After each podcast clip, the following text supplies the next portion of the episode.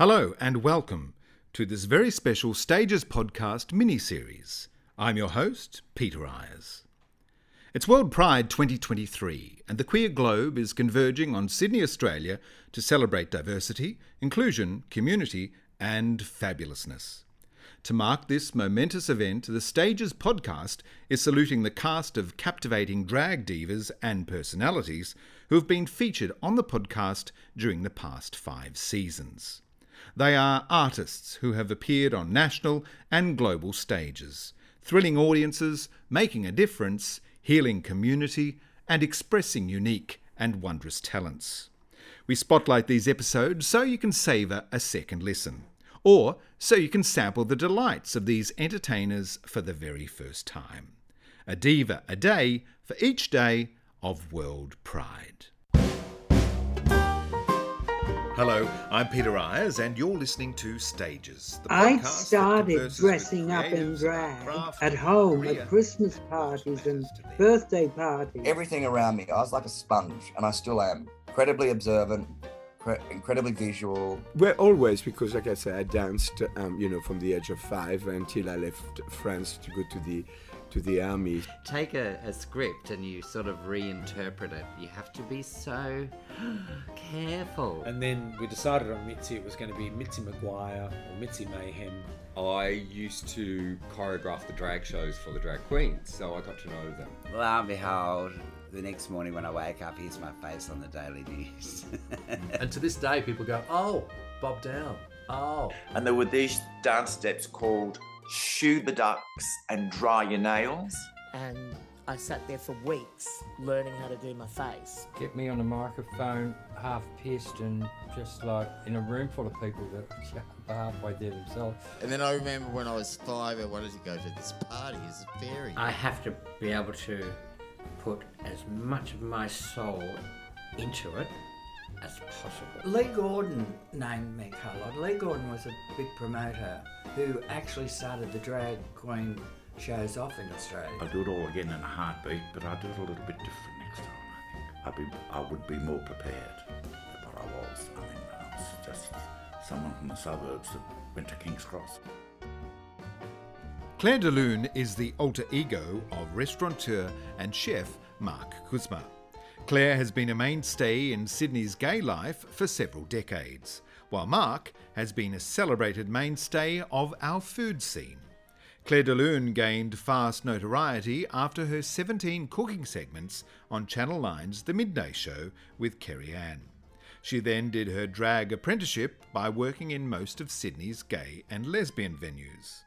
Claire's career was celebrated in 2000 by winning three Divas, the Drag Industry Variety Award, including Entertainer of the Year, and an award for her charity work, particularly for the AIDS Trust of Australia, an award she also won in 2001.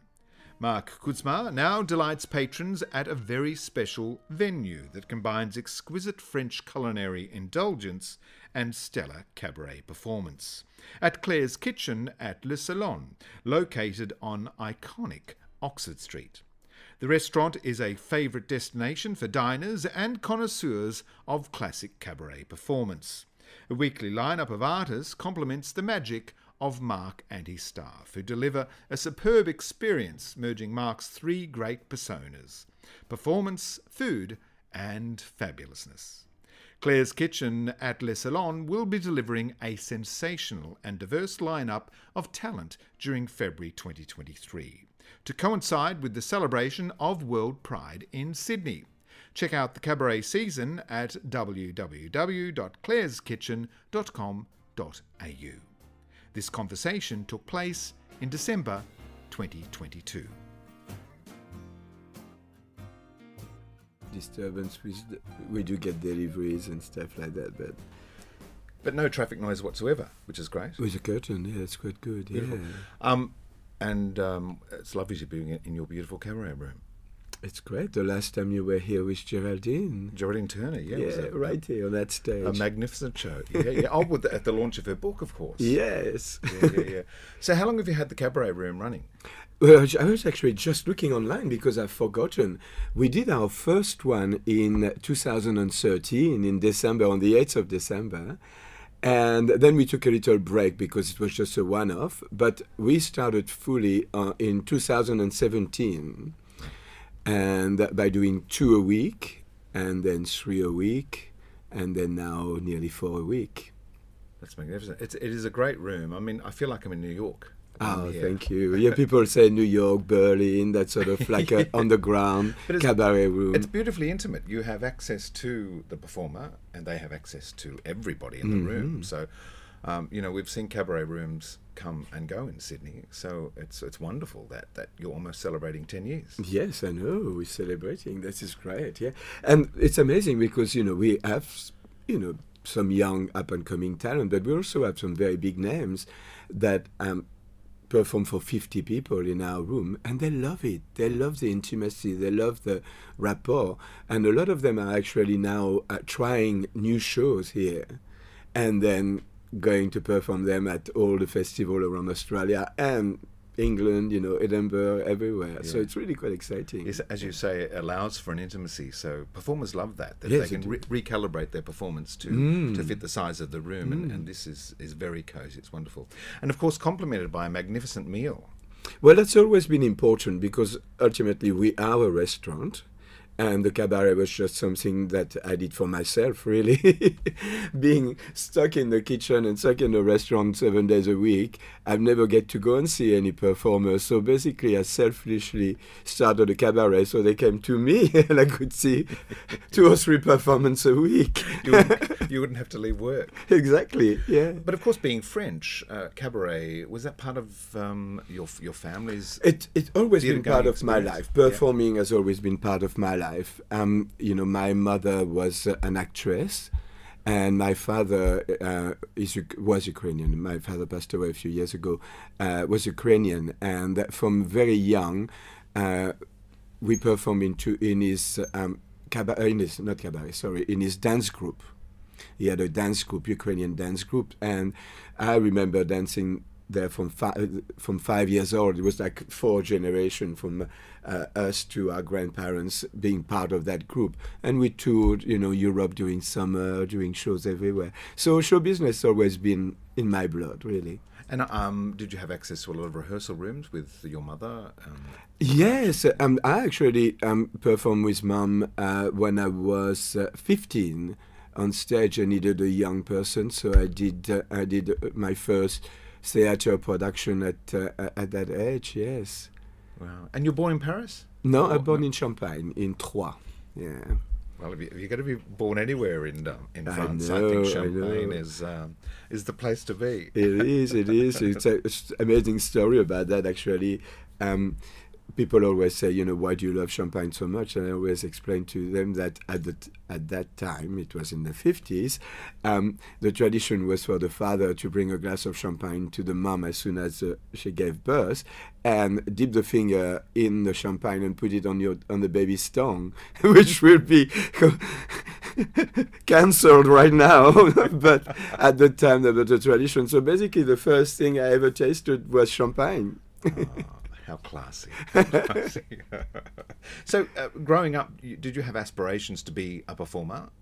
Um, well, always because, like I said, I danced, um, you know, from the age of five until I left France to go to the to the army. So, um, I, you know, we performed all the time.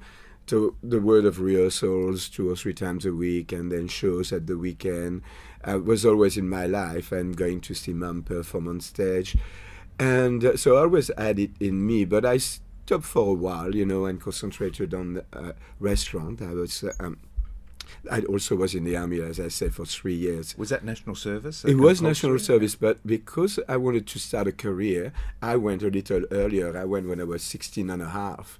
I joined in, and I took three years. And that gave me the opportunity to travel in the army, and this is where um, it's linked to Australia because I was moved to New Caledonia. Right. and I did most of my service in New Caledonia, which at the time was the Bali of Australia. So people were went to holiday in New Caledonia, and I met a lot of Australian. And on my way back home, I stopped and never left.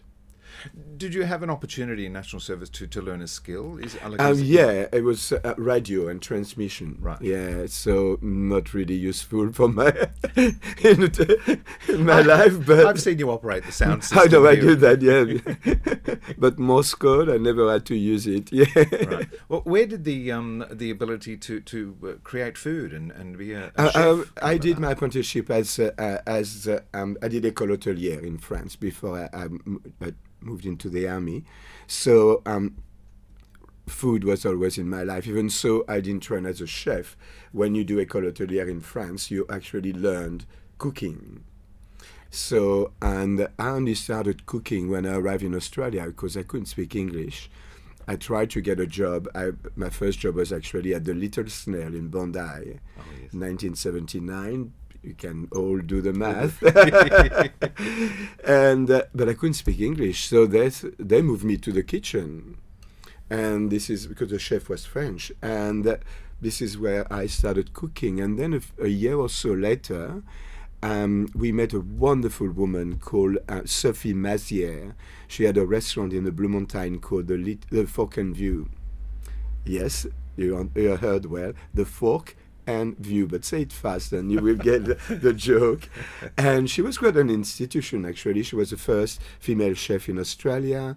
The ABC did a show about her life. She was quite colorful and and she was the best friend of uh, a friend at the time. So I moved to help her because she was um, she needed someone, and she was absolutely adorable. But as a good French chef, she started drinking red wine at nine o'clock in the morning during the prep, which means that by lunchtime, uh, she was often not able to do the service, which was great for me because I took over and I had to learn very quickly how to serve 50, 60 people in the dining room.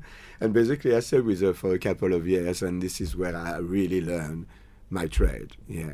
Because operating a, a dining room uh, and this cabaret room, I've watched you, and it's all precision. You know, you've got certain. That's timing. probably my army background.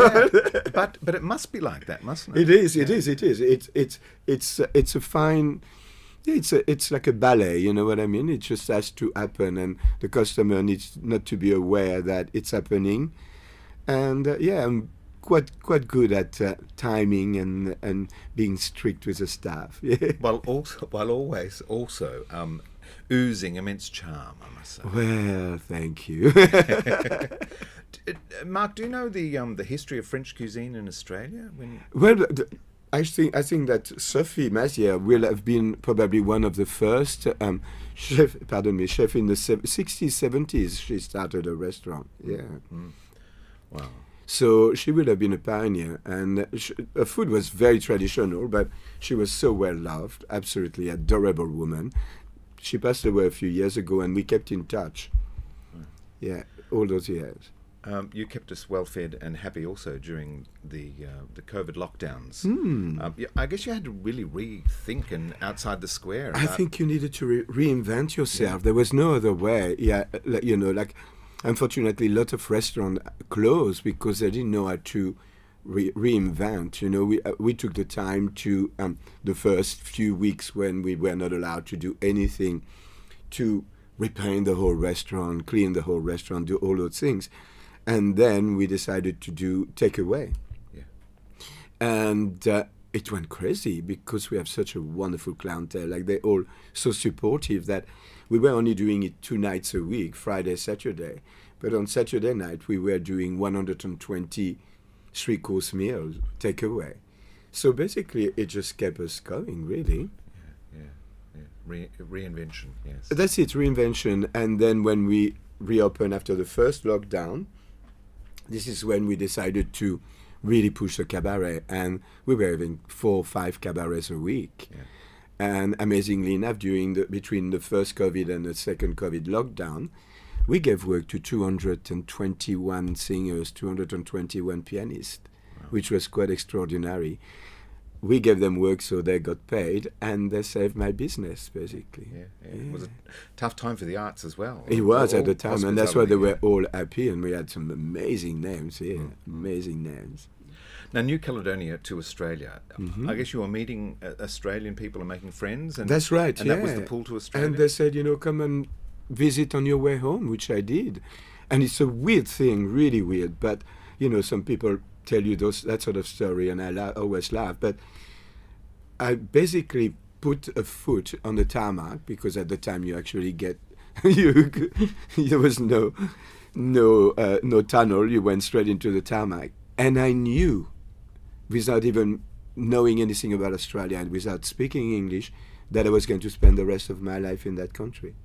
what was it? The, the I don't know. The light of the sky. Or It's the- just a feeling that I had. Yeah, yeah. Yeah, it was quite extraordinary. Yeah, and I did, and I never left. So, and then, and then you have to go about searching for work, I suppose. But, uh, those people, I, I, start, I arrived at thing on a Friday. I started working on the Monday, and work has never been a problem for me, and never been a day, day out of work in my whole life. If I cannot find a job, I create a job. Wonderful. Now, tell me, uh, would you rather be um, uh, preparing a magnificent feast for a, a, a- cabaret room full of people, or performing in the 3 a.m. show at Mardi Gras? I can do both. You, You know, can do both I finish equally well. cooking at twelve. I can jump into a phone. I've done it. Yeah. I've done it. Well, of course, I'm alluding to uh, your alter ego of Claire de Lune. Claire de Lune, yes, yes. Claire, uh, uh, why I created Claire because I, as I told you earlier, I was always a frustrated actor and wanted to to act. And unfortunately, I did quite a bit of voiceover when I first arrived with a French accent, but the parts for someone with such a strong accent are, very few in Australia. So basically, I created Claire with the accent and even exaggerated the accent actually when I'm performing as Claire because I couldn't get work as an actor. So I created my own work. Uh, growing up in in um, Champagne, Hmm? had you seen many drag performers? Never until I came to Australia. I've never actually seen drag. Yeah. And you thought, I'm going to have I'm going to have a go at that. Oh, I've got to have a go at that. Yeah. So where was Claire born? Where was your first performance? First performance was in 1986 for New Year's Eve. I was a lucky fairy of 1985. there is photo evidence, but I'm not going to share them with anyone. The makeup was even rougher than it is now. Does Claire have a particular persona, or do you, are you Um, very much the same person? I think we're similar, but obviously um, uh, very French. You know, like that's uh, was uh, when I even when I was performing, you know, regularly in clubs and everything. I often mimed or sang French song, and of course later in my career, the food element was very important because this was when I started doing the midday show with Kerri-Anne and as a chef in drag, one of the first drag in television, really. Yeah, yeah, Yeah. So that was that a, a weekly appearance? It was um, it was uh, twice a month. So I did uh, uh, I think twenty eight episode. Yeah. How was it working in? Because they were recorded, film, broadcast live. It is, yeah, and it's a very short segment. Like it was, um, I think, if if I remember well, four and a half minute segment. So a lot of preparation, really, where you um, you have to have quite a bit of rehearsals. I, I've been watching Julia on television. Oh, isn't that wonderful? Oh, isn't that wonderful? I'm so totally in love, and she was, you know, it, it, it, I saw a lot of my experience in it because. Um, you know, it's all about preparation, like you rehearse at home, the timing, so it makes, you know, it makes sense. You have time in four and a half minutes to do to do a full dish, especially with Kerri-Anne. She loves to talk, mm. And that's a- that's a good thing, isn't it? Which is a good thing. We we went on we went on very well together, and so that was a good apprenticeship for television, really. Right. Yeah. So uh, preparing meals is is creative. Uh, the drag performance is creative. Do you have any other creative outlets? Do you paint? Do you garden? No, no, no, no. I don't actually. Um, you know, I love decorating. I love creating. So I'm always changing the decor at the restaurant. I'm always, you know, it's Christmas at the moment, so the restaurant is decked up from top to bottom in Christmas decoration. So I design clothes. So f- uh, I, I've got a fashion line coming up next year. How will So- we access that? Uh, that will be Online? online, of Online, course, yeah, yeah. because Claire on Claire's website. Yeah. so I'm always creating something. I need to create all the time. Yeah. We're getting lots of national exposure with the Kerri-Anne show, um, and then in 2000 you win three Diva Awards. I did, That's yes. the, because- Drag Industry Variety Awards. Mm, You know, being on television, I was then asked to do a lot more work in the drag, com- you know, in the drag bars and community, and and I worked a lot at that time, and I worked a lot with Verushka Darling, who is my dearest friend, and we created some very crazy shows at uh, Annie's Bar, at the Albury, at Stonewall. So we worked everywhere, really. Yeah. It's it's great to have that um, co-star, isn't it? For, Oh, for the- fabulous. For the, rapport, just to, to Ve- yeah, and we are so different, you know what I mean? Verushka is very intellectual, and I'm very boom boom jokes. And uh, working together was fantastic because, you know, we met in the middle and creating some really crazy shows. Yeah. What were some of the numbers you, you would perform? Uh, we- we were actually crea- creating little mini shows, 20 minute uh, a show, very much like pantomime show. Um, you know, whatever happened to uh, Cho San and Mum- Mummy Dearest, and really crazy. We used a lot of um, uh, dialogue from movies and ideas from movies, but then put them together in very crazy ways and uh, use pop song at the moment. So it was a mashup of uh, dialogues and song. Uh, It was quite. They were quite quite spectacular. Yeah. And how did you decide on the name of Claire de Lune? Claire Dolin, actually, I didn't. Someone gave me that name. A very, fr- very good friend and ex-boss. I was with with Tony and worked with Tony and Veronique uh, Johansson at Vam's Bistro for nine years, and uh, Tony is a pianist, and Claire de Lune is obviously a very famous piano piece from Debussy, and I don't know how he gave it to me, but it just happened. It's just like Claire, Claire de Lune, and I loved it. So it that was my name. It fitted. It felt right. Yes, yeah. Yeah.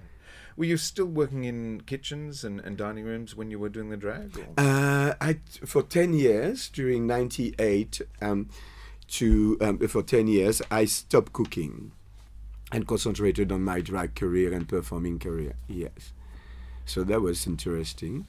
How how do you think um, Oxford Street here in Sydney, which was known as the, the Golden Gay Mile, how has it changed in that time? Do you think? Uh, it always changes, you know. I mean, with- like I with say, generations. I arrived in 1979, so you can imagine the changes that happened between then and now. And once again, you know, you just need to adapt. Um, there were a lot more places where uh, where drag p- could perform. That's for sure. You know, the Albury was one of the places that we miss now. Annie's Bar, and uh, there was a lot more. But uh, um, there is still drag and there is still work, and of course also drag has gone a lot more mainstream now.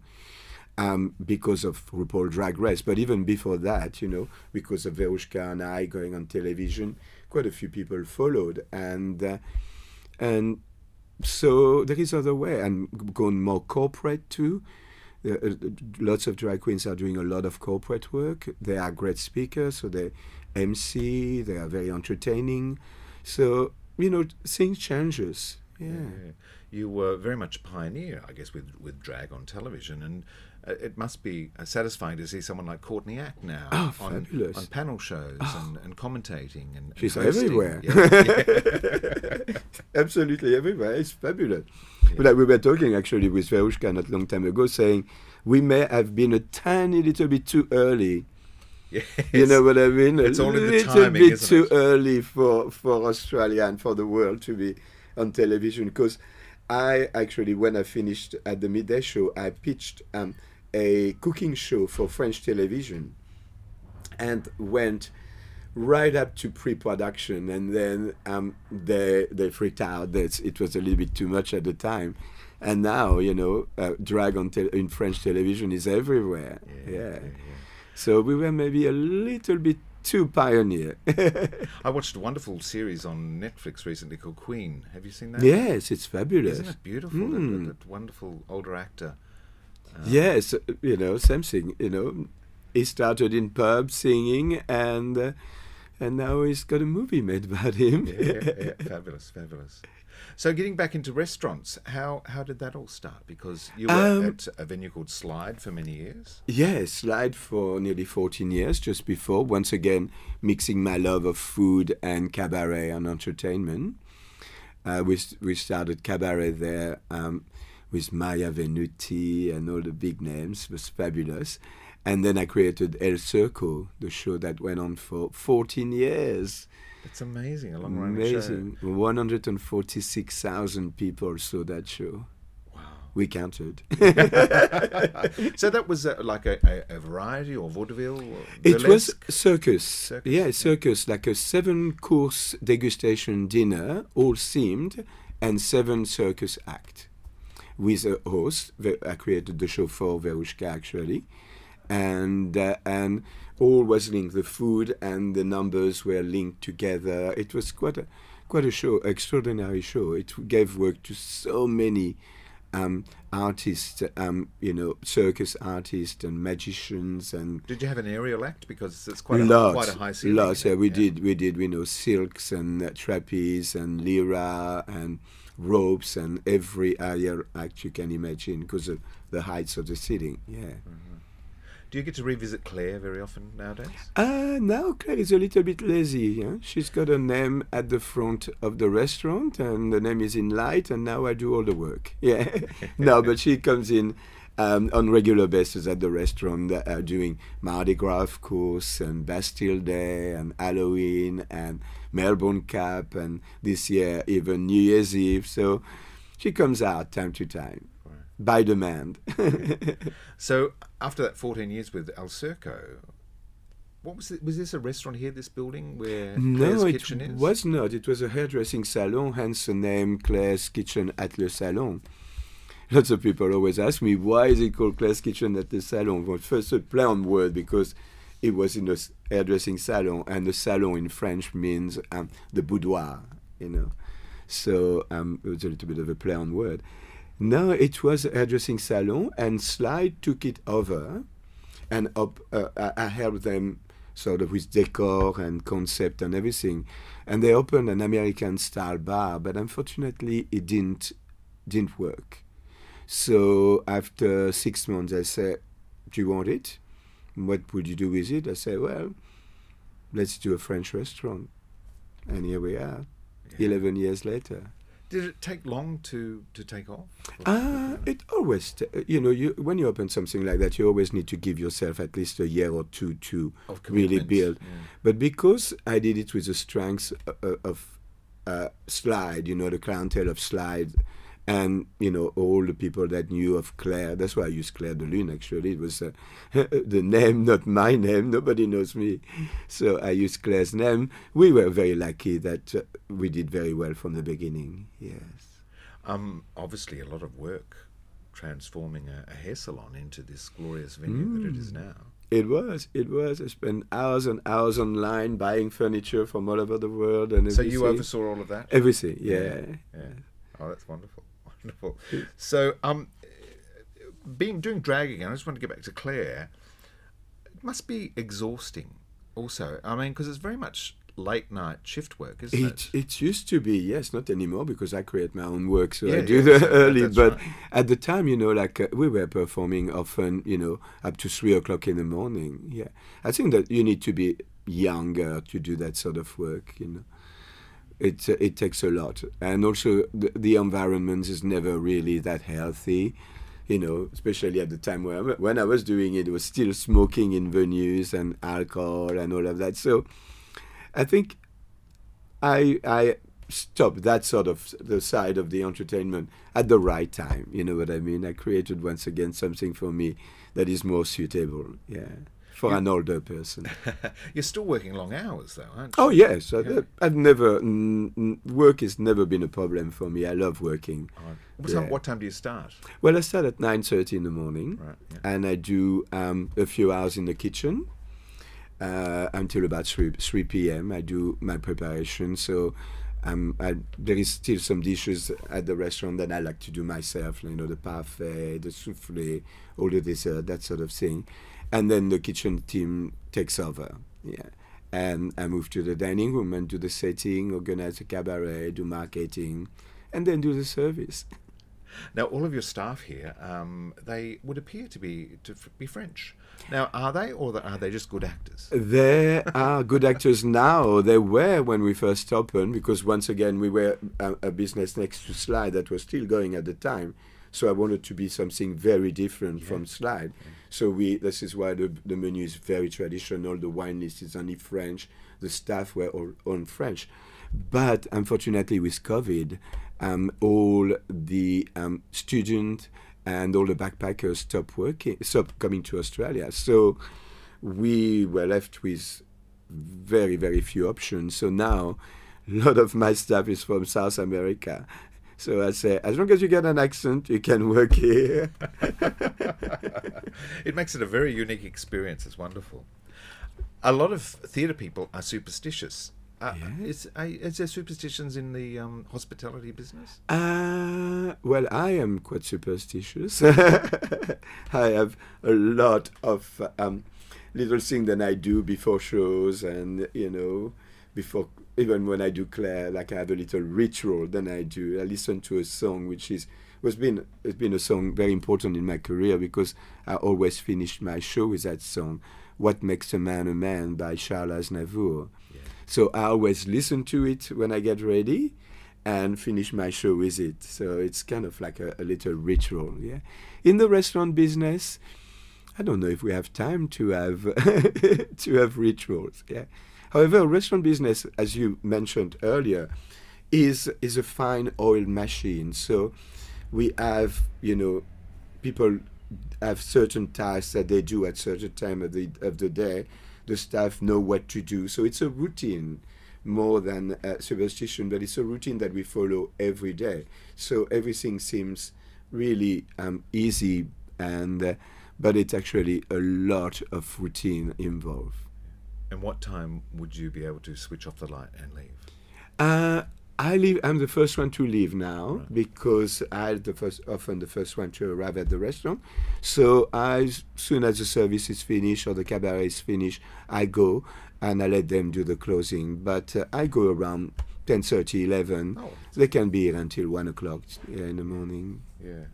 It's a big investment of time and energy. In a, it in a is. It is. It? It's yeah. a lifestyle, really. Like uh, there is no other way to describe it. You cannot do that as a hobby it, it, it is your life. The restaurant is your life. Today is Monday. It's my day off. I just finished the laundry for all the staff, and I'm coming here to do some ordering. So there is always something to it do. It doesn't sound like yeah. a day off. It is not a day off, but at least I'm not dealing with customers today. yeah, yeah, yeah. You're having a spell. Yeah. So, um, any thoughts of, of going further afield and, and having a Claire's Kitchen in other states? Uh, we've been asked many times to start businesses. Unfortunately, our business is very personal. Yeah. Um, uh, my business partner is Valentin. You met him before, and uh, he, he started the first day we opened.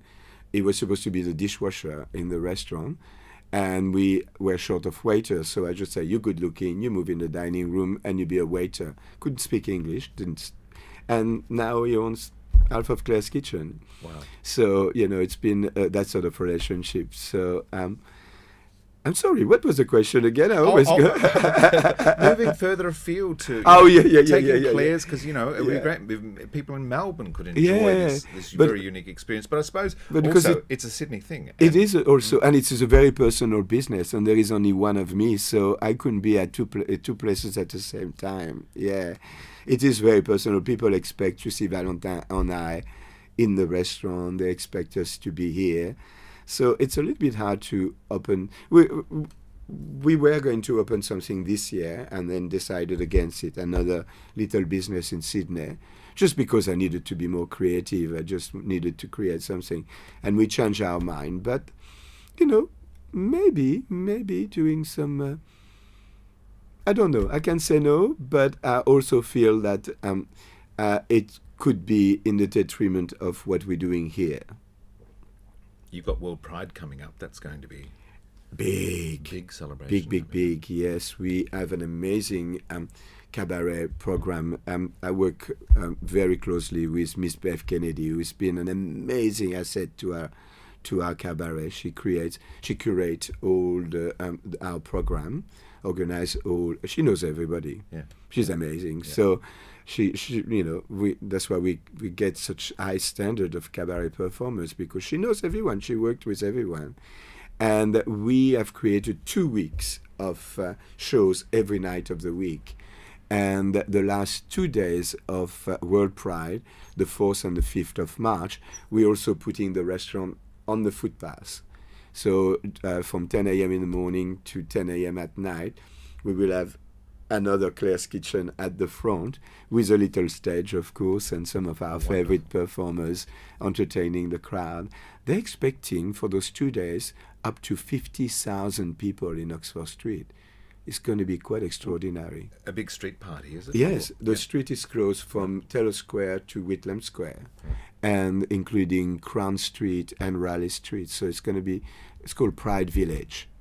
Mm. That will be huge. It's going to be gigantic. Uh, actually, straight after the interview, I'm going to put out, We had to apply for an extra license, so I'm going to go and do all the paperwork for that. Um, can you talk about who might be performing at, at Claire's during that time? We have an extraordinary uh, uh, uh, program, and I've tried with Miss Bev to be very inclusive. And uh, we have um, people like James Lee, uh, Minnie Cooper, drag performer, uh, Mark Trevorrow, and uh, and uh, uh, Rupert Knopf. We have uh, Jonathan Welch, you know, uh, the Choir of Hard Knocks. yeah. Shauna Jensen, of course, is our diva. Jonathan Mills. We have uh, Doreen Manganini, who is a drag performer, also a First Nation person, who has helped me to create the whole look for the festival by doing a painting that is called um, We Travel Different Paths to Celebrate. It's a beautiful Aboriginal artwork that I use everywhere. We have um, Ned Job, Marnie McQueen, another First Nation performer friend, Big Mama Little, Samantha Leith, Adam Rennie, who is um, fabulous non-binary um, uh, performer. We have a um, trans woman, JJ Ferrari, who is doing something quite interesting. It's going to be a, a talk about her experience transitioning, but with a pianist, actually Miss Bev, and Dale Burridge singing uh, at the back of it. So really interesting.